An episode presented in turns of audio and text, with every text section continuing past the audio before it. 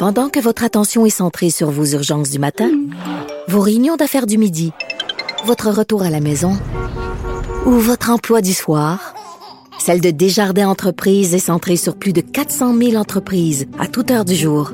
Grâce à notre connaissance des secteurs d'activité et à notre accompagnement spécialisé, nous aidons les entrepreneurs à relever chaque défi pour qu'ils puissent rester centrés sur ce qui compte, le développement de leur entreprise. Martino. Un Martino par jour éloigne le médecin pour toujours. Vous écoutez Politiquement incorrect. Alors, on a beau être en pleine pandémie, euh, la vie continue et la vie politique continue. Vous savez qu'il y a deux euh, courses au leadership, une au fédéral, une au provincial. Alors, fédéral, c'est la course euh, au leadership pour savoir qui va diriger le Parti conservateur. Il va, il va d'ailleurs avoir un débat en français. Ça, ça va être quelque chose. Ça, ça va être incroyable. Entre les candidats ça va être quelque chose, ce, débat-là, en français. Euh, et il y a aussi une course au leadership au Parti québécois. Alors, euh, dans 50 minutes euh, à 10 heures, Sylvain Gaudreau va devenir le premier candidat officiel dans cette course au leadership. Il va déposer, vous savez que pour le Parti québécois, vous avez, vous avez besoin de 2000 signatures et de 15 000 dollars pour pouvoir participer à la course. Donc, ça va être le premier, Sylvain Gaudreau, l'ancien ministre, a déposé sa candidature. Et là, on sait que Guy est intéressé, et Frédéric Bastien aussi, et euh, Paul Saint-Pierre Plamondon. Et, Frédéric Bastien, je dois le dire, ce gars-là, moi j'ai entendu dire entre les lignes que c'est un peu difficile pour lui euh, de recueillir ces 2000 signatures, qu'il travaille très fort, mais qu'il n'a pas peut-être pas le, vent en poupe actuellement. Et je, je trouve que ce serait tellement dommage si ce gars-là n'était pas candidat à la course au leadership. Après ça, on verra.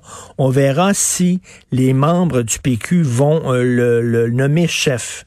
Mais moi, je trouve qu'il doit faire partie des candidats. Il doit euh, débattre. Il doit faire partie des débats qu'il va y avoir au Parti québécois parce que tout, euh, comme le disait tantôt Gilles Proux, c'est un gars avec d'excellentes idées, avec des idées intéressantes et je trouve que ce serait une perte considérable pour le PQ que Frédéric Bastien ne puisse pas participer. Donc, euh, il y a peut-être des gens, là, il y a besoin de 2000 signatures. Hein. Vous devez être membre du PQ, acheter une carte de membre et vous pouvez euh, voter pour Frédéric Bastien.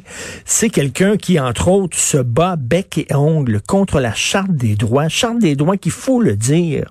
Et Frédéric Bastien nous le rappelle, c'est un historien, mais on a tendance à l'oublier. Mais on n'en veut pas de la Charte des droits. Elle n'a pas été acceptée par aucun premier ministre provincial, qu'il soit du Parti libéral, du Parti québécois ou de la CAQ.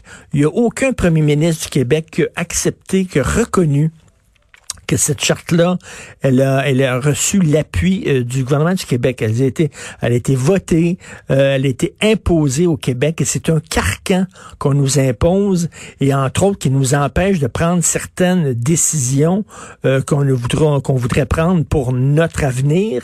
Et là, on nous dit non, la charte des droits vous empêche de faire ça. Donc, on doit, on doit prendre la clause dérogatoire. Et là, ça paraît très mal. Regardez là actuellement le, débat euh, contre la loi 21. Il y a eu des manifestations devant le bureau de M. François Legault. Ces bureaux à Montréal, on a dit la loi 21 elle est raciste. D'ailleurs, la preuve, c'est que le Québec a dû euh, prendre la clause dérogatoire et se sortir de la Charte des droits momentanément pour euh, pour l'adopter. Donc preuve que cette loi-là est discriminatoire, preuve qu'elle va à l'encontre des droits et libertés, etc. Bref, cette charte, cette maudite charte-là, et François Frédéric Bastien le démontré hein, qu'il y avait des juges de la Cour suprême qui étaient censés se pencher sur la validité de la loi 21. Donc, en tant que juge, tu es censé être objectif.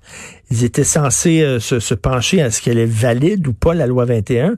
Et Frédéric Bastien a dit, ben, ces juges-là, ils sont juges et partis parce que euh, y a une juge, entre autres, qui a prononcé euh, une conférence, qui devait prononcer une conférence devant une association de gens qui militent activement contre la loi 21.